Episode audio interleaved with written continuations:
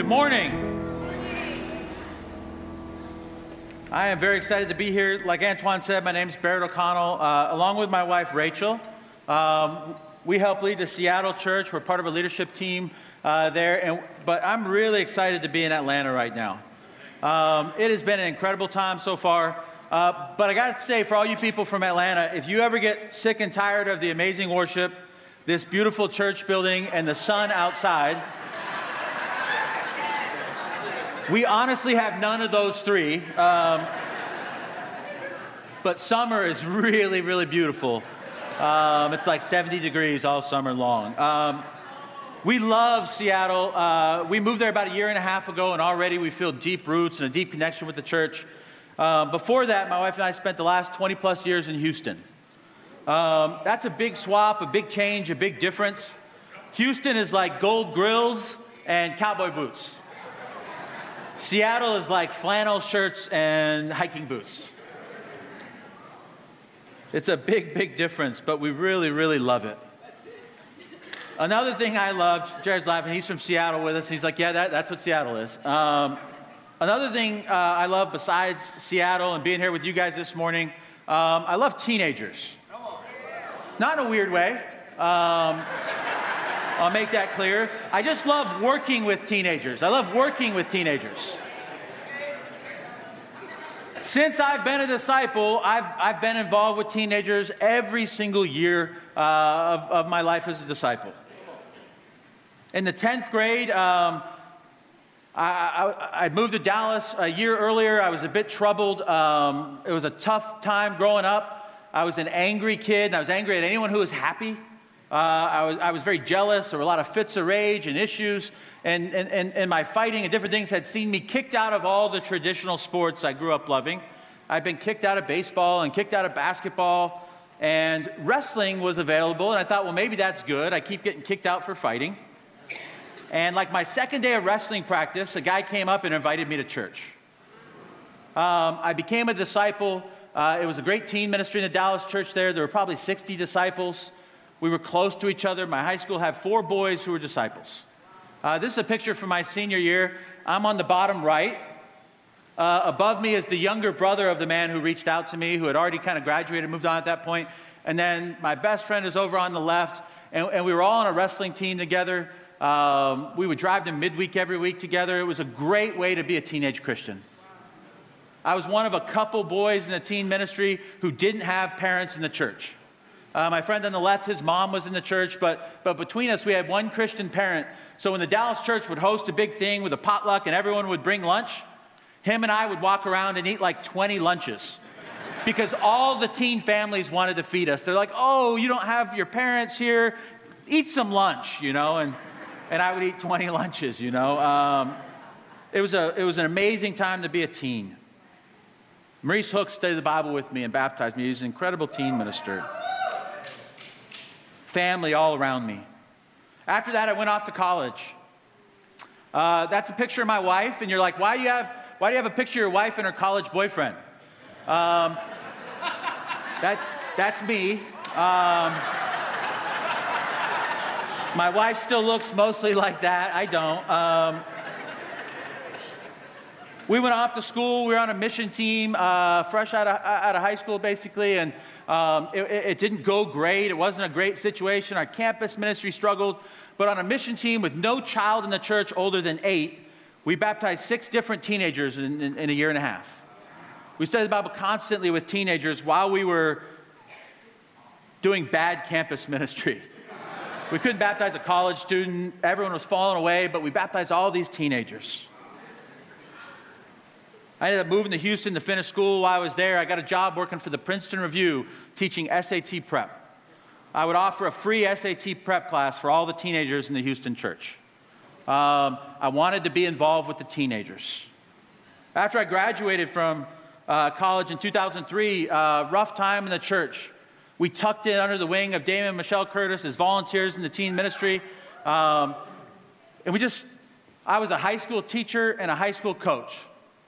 And, you know, there's a preseason calendar picture on the left with me and the guys. And then there's me with a young man I got really, really close to. And I thought, I'm going to be a high school teacher and coach for the next 40 years. That's all I ever want to do.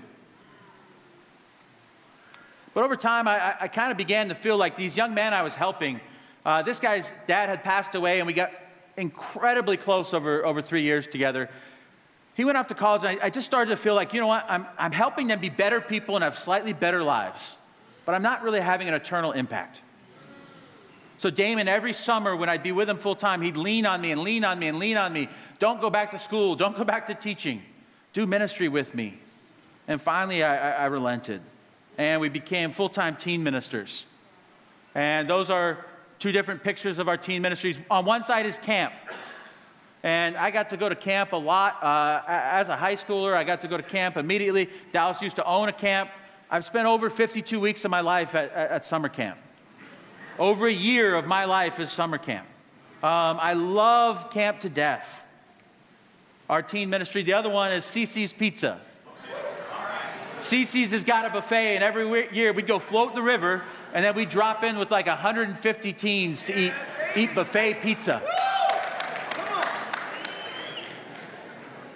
Eventually, though, they wouldn't let me be a teen minister anymore. And it was tough because I was like, I'll quit coaching because I'll work with teens spiritually. And then they were like, you, you can't just stay a teen minister. You got to lead a region now. There were a lot of changes in the Houston church.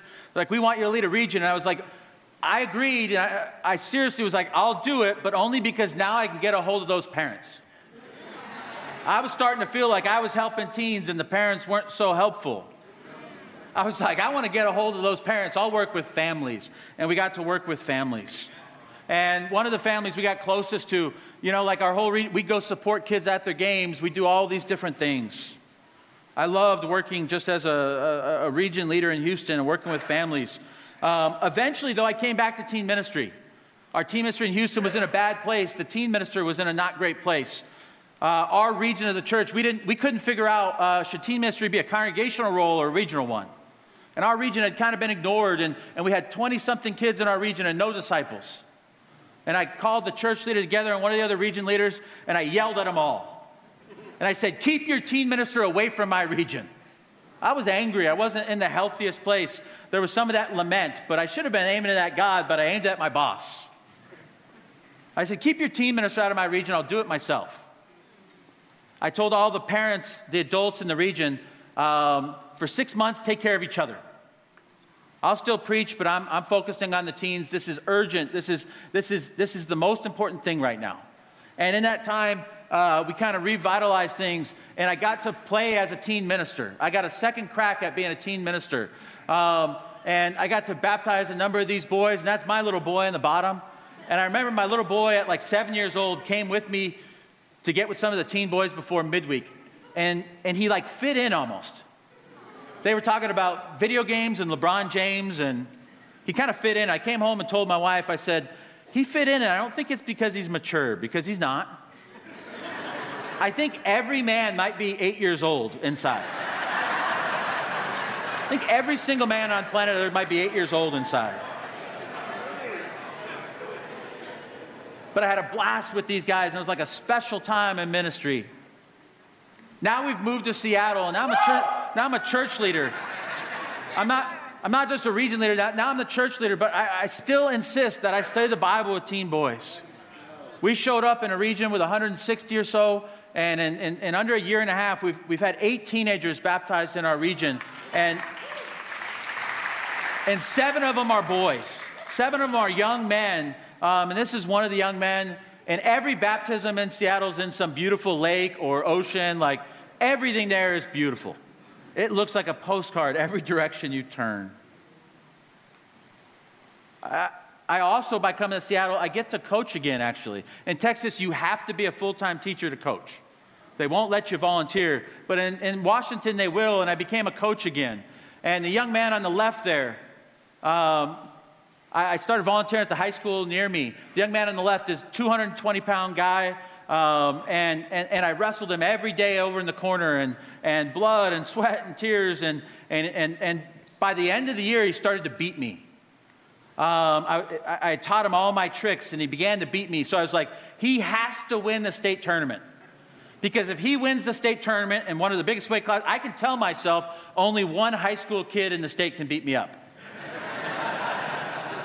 But if he loses, that means there's a bunch of high school kids in the state that can beat me up. Um, there he is against one of the top football recruits in the state of Washington, and he, and he crushed him, and he crushed everybody, and he won the state championship. So I'm sure I'm the second toughest high schooler. I am the second toughest high schooler in the state of Washington. But most importantly, in my work with teenagers, is my work with my two teenagers. Um, on the right is my daughter Kaylee. Um, she's just a, a, a real source uh, of joy in our lives. Um, she, has, she has the biggest, strongest, um, most freely expressed opinions of anyone I've ever met before. she is a perfect melding of me and my wife because we're, we're, we're similar. Um, and she's just a joy to us. Um, she's getting ready to choose a college, and, and, and for a couple years, I feared it. She's going to leave, and I'm going to lose relationship. I, I, I went to a dozen different men with daughters. How did you stay connected? How did you stay connected? How did you stay connected? And God has really kind of just, I don't know that I got any specific practical advice, but I think God blessed the asking. And in the last year, we're, we're closer than we ever have been. And I know she's going to go, but she's, she's still going to be mine, you know, and I'm excited. And, and my son, um, he's a very embodied young man. He, he, he doesn't always want words. He wants to feel something. He wants to grab me. He wants to lay on top of me on the couch. He, he, wants, to, he wants to wrestle around with me. And, um, and, and, and, he's like an extension of me sometimes. And I'm like an extension of him. Um, so I just, I love my kids. I love my wife. I love teenagers. You know, as I talk about the blessing, I want to point out that our world is actually more multi generational right now than at, than at any point um, in, in modern history. People are living longer than they have. So there is, for the first time, three full generations in the workplace. Uh, in the workforce right now, you have baby boomers, Gen X, and millennials, and you have Gen Z right behind about to enter the workplace. It's more multi generational than ever before, and there, there's tons of conflict in jobs because of this management style, work life balance expectations, communication style, companies, jobs, your companies, probably your jobs. They're, they're, they're struggling to meld together multiple, three, four generations into one workplace. As a church, we're fighting the same battle. We have different values, things mean different things to us. You know, these challenges, like I said, are echoed in the church. God's kingdom cannot be what it's meant to be without all generations fully engaged for the good of the kingdom. This means we have to overcome differences and work together. God's blessing for us, the blessing comes through the cooperation of generations. You know, what does the Bible say about generations? It actually says a ton. Abraham, Isaac, Jacob, Rahab, Ruth, David, and more were all promised future blessing through their future generations. Large chunks of the Bible list genealogies. The son of, the son of, the son of, the son of, the son of, the son of, the son of, the son of. There's a Bible genealogy chart. I, I purposely didn't zoom in because even if you do, it doesn't get more interesting. I was always really curious when, when I encountered the Bible. Uh, right away, I was like, I, I didn't know anything. And right away, I was like, oh no, Jesus died? The main character? Like, it was all new to me, exciting to me, fresh to me. So I, I, I pursued it and I went after it and I loved it. Um, and right away, I was like, why are these genealogies in here? Eventually, I got a graduate degree. I was like, I'll find out now why the genealogies are in there. No one, no one in my graduate degree had any idea. They're like, oh, I, I don't know about that. what are they for? I think in some cases our world cares about genealogy. The Danish king can trace his line back to 930 unbroken. That's pretty good for him. Um, people are, are paying 23andMe to find out more about their ancestors. I know my great grandmother on my mom's side because I met her. We had quick generations. My daughter got to meet her great grandmother, great great grandmother. Um, but I only know her because I hung out with her. She would play gin run, rummy with me and make tortellini um, and fudge for me to eat in her kitchen. But that's as far back as I can go. Maybe you've done some research and you know further back in your line. But what's the purpose of these genealogies? I think there's cultural disconnect here. To understand the genealogies, I think you need to understand the context. The Jews of the early Old Testament, by the end it was different, but early, they didn't think in terms of heaven and hell. They didn't think in terms of eternity like that. For them, eternity and the blessing were not about heaven for themselves, but it was about the relationship with God being passed down to their children. That was the whole of the blessing. Generations were eternal life to them. And obviously, God values generations because he, he tells them to record them in these genealogies. Part of our blessing is still the opportunity to have an impact that lasts longer than we do. I want to say two quick things about uh, the blessing this morning from the life of Abraham. The first thing I want to say is that God's blessings are eternal. In Genesis 15, God comes to Abraham, the word of the Lord, it says, Do not be afraid, Abram. I'm your shield, your very great reward. But Abram said, Sovereign Lord, what can you give me, since I remain childless, and the one who will inherit my estate is Eliezer of Damascus? And Abraham said, You have given me no children, so a servant in my house will be my heir. Then the word of the Lord came to him This man will not be your heir, but a son who is your own flesh and blood will be your heir. He took him outside and said, Look up at the sky and count the stars, if indeed you can count them. Then he said to him, So shall your offspring be. Abram believed the Lord, and it was credited to him as righteousness. God says, I am your shield, your great reward. And Abram says, Big deal, so what? My logical mind says that God answers in the next verse with lightning bolt. How dare you? I am enough, Abram. Instead, God's pleased with this thinking. He is pleased with Abram saying, It's all worthless if I can't pass it on. You know, God has always had forever in mind. He always intended for Abraham's reward to be eternal and to be generation after generation. This is the blessing generation after generation. God never planned on a one and done salvation to improve Abram's life, Abraham's life, and make it great. Abraham knew that. He knew because God had promised him in chapter 12 and in chapter 13, it'll be generations, it'll be generations. And Abram, Abraham was not going to settle for anything less. You promised me generations, and I'm not taking great reward and protection as a, as a consolation prize. You can be as close as you want to me, God. It's not enough if I can't pass it on. You know, teens here this morning, what earthly blessings have you received? Parents, what earthly blessings have you received? Children's ministers, what earthly blessings have you received? Teen ministers, what earthly blessings have you received? Do you settle for them? You say, Oh, I got some blessings, that's good enough. Do they leave you fulfilled? Or, or, or, are you grateful for the blessings, but, but desperate for the blessing? Desperate for more? Abraham knew that earthly blessings and wealth and power and success weren't worth anything.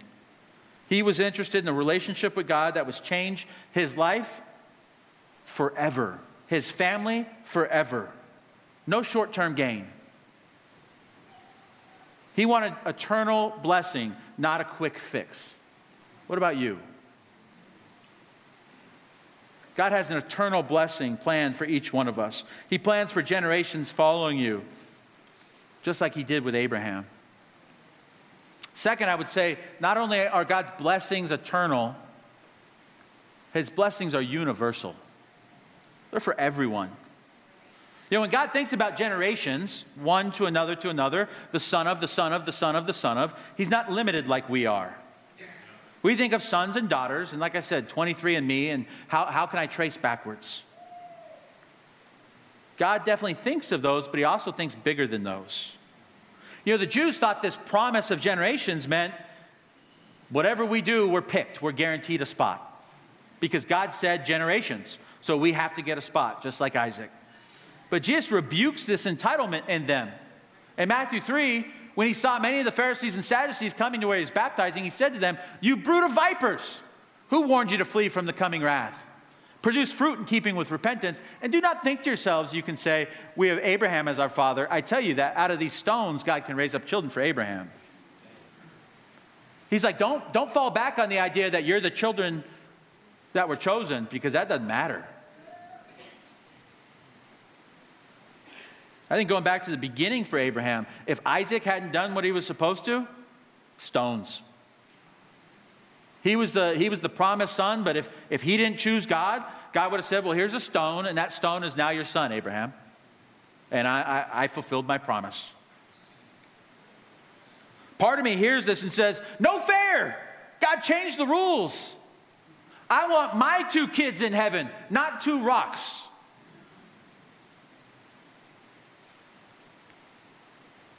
Part of me hears this and says, Amen. God changed the rules. Because I'm not a child of Abraham. If you trace my ancestry, my DNA, if you go backwards, you're not going to find Father Abraham. I'm not Jewish. So part of me is like, why did he change the rules? Part of me is like, he changed the rules. This is because God thinks beyond physical generations. Paul explains it this way in Romans 8 For those who are led by the Spirit of God are the children of God.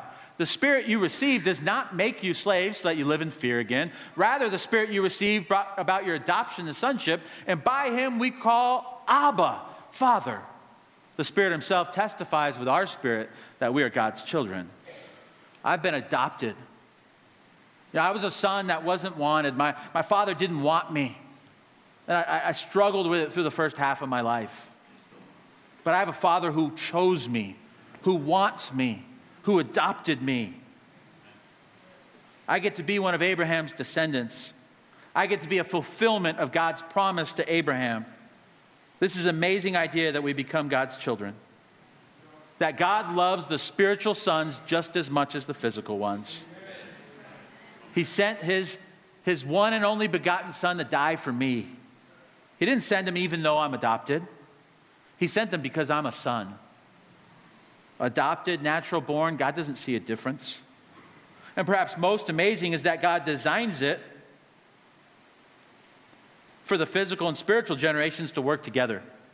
Just like Abraham's physical descendant, Jesus, would eventually save all of us, Abraham's spiritual children. The physical and the spiritual generations working together. And the plan is the same today in that regard. We need to think of the blessing in this way because it's universal, it's for everyone. We need to think who can I pass the blessing to? I can pass it to my physical generations that follow me, and I can pass it to as many spiritual generations as I want. God wants to have a great impact through me. I can be a physical father to many generations through my children. But God also wants me to be a spiritual father to many. Paul understood this in 1 Corinthians 4. He said, I'm writing this to you, I'm writing this not to shame you, but to warn you as my dear children, even if you had 10,000 guardians in Christ, you do not have many fathers. For in Christ Jesus, I became your father through the gospel. Therefore, I urge you to imitate me.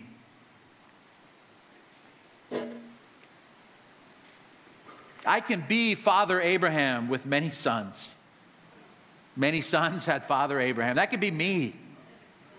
How much do you believe this? More than that, how much do you prioritize it? Do you prioritize the physical generations of the church? If a hundred visitors walked in, if a hundred visitors, if a church of a hundred walked in, how would we flock to help and convert them? But with a hundred children in many of our churches, every single Sunday, where's the flocking? We try so hard to make the physical generations matter. My wife helps me with this. Her mother and father were disciples. Her dad, who's in this picture with me, wrote her cards throughout her childhood, and in every single one said, Marry any man as long as he's a disciple. That's me, I'm any man. I'm any man. When my father in law passed away, he actually apologized for not having any money to leave us. I told him the spiritual inheritance he'd given us was far more valuable. I told him that I got to parent with their instincts and their experiences passed down through my wife. I get to value children and the way my wife learned as a kid in, in, in Kids Kingdom class. Though back then it wasn't really class, they just wander around the Bay Area, loosely watched. Do you try hard to serve kids in your church? Kids Kingdom, middle school ministry, teen ministry, the physical generations of the church. I know most of you do because you're here. Do you try to prioritize the spiritual generations of, that God wants to create through you? Am I trying to become a spiritual father or mother to many? Am I sharing my faith? Am I adopting those inside the church? You know, healthy teen ministry, uh, children's ministry, youth ministry, it's built on this idea of the physical and spiritual generations blending together. What do I mean when I say that? As a teen minister, I was the teen minister for a long time. As a teen minister, who was I charged to care for? I was charged to care for the teen. The teen minister takes care of the teen. But something interesting happened to us as we took care of the teens. For 10 years in a good sized church in Houston, almost no teenager was baptized without us uh, uh, uh, at the middle of it. And you know what happened in those 10 years? Every parent in the church fell in love with us. So every teen parent was taking care of us while we took care of their teens.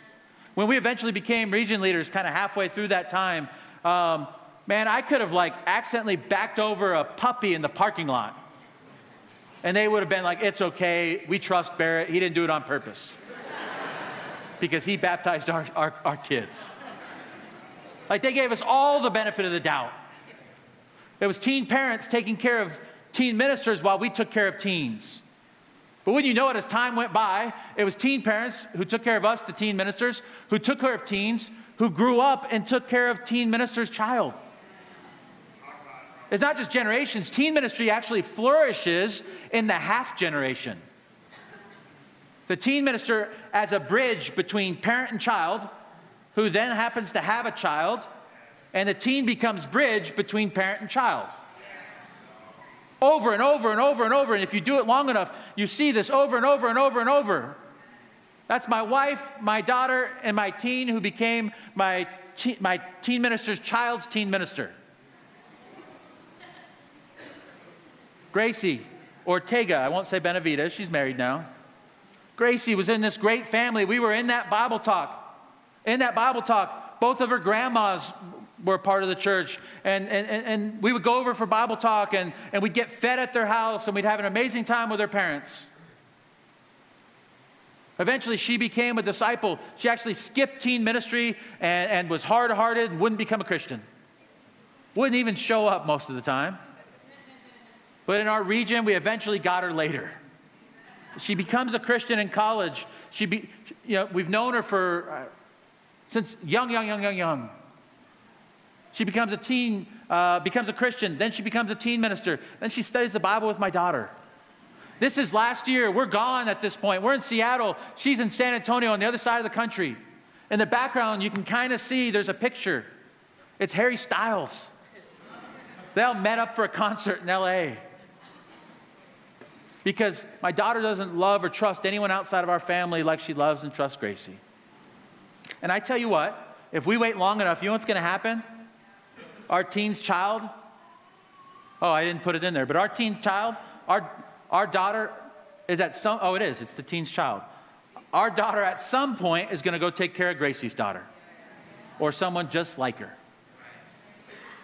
Teen ministry plays in the half generations with beautiful, beautiful tapestry. Children's ministry plays in a half generation with beautiful, beautiful tapestry. That's the blessing. You know, the blessing, a generational plan of blessings, was always what God intended. It goes in both directions. Those who came before you, and I, encourage you to remember those who came before you, to think of who, who is my spiritual family tree. I traced my spiritual family tree back 50 years once. He begot, he begot, he begot, he spiritually. And would you know there were physical and spiritual generations mixed in there? Parents passing on faith to children, Christians reaching out to those they didn't know. So I could be here. And our, our, our family tree goes in the other direction. My physical generations, my spiritual generations, from here to eternity. Today, God has a powerful plan for a blessing that is eternal for everyone.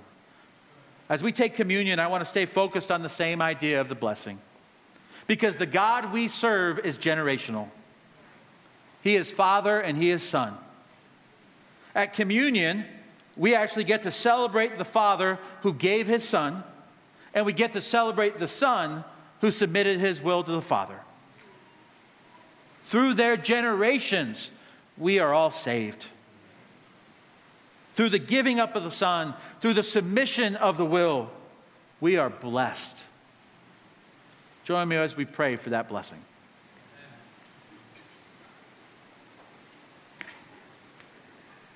Father, thank you so much. We are so grateful to serve a generational God. If you had rescued me and me alone, I could never dare to complain. But I am so grateful that Abraham did dare. I'm so grateful that your plan always was, and his boldness embraced uh, a plan for generations. I thank you so much for every spiritual son and daughter I get to have. That by the power of the cross, by the body that is broken to make us whole, by the blood that is shed to make us clean, I can have spiritual sons and daughters. That just like I felt unwanted, then felt wanted, I, I can help someone feel wanted and chosen and adopted and special. I thank you so much for my, my physical son and my physical daughter. My wife and I are so grateful for them. They really are just the joy of our life. Thank you for loving us as your children. Thank you for communion where we get reminded of this. It's in Jesus' most precious name we pray. Amen.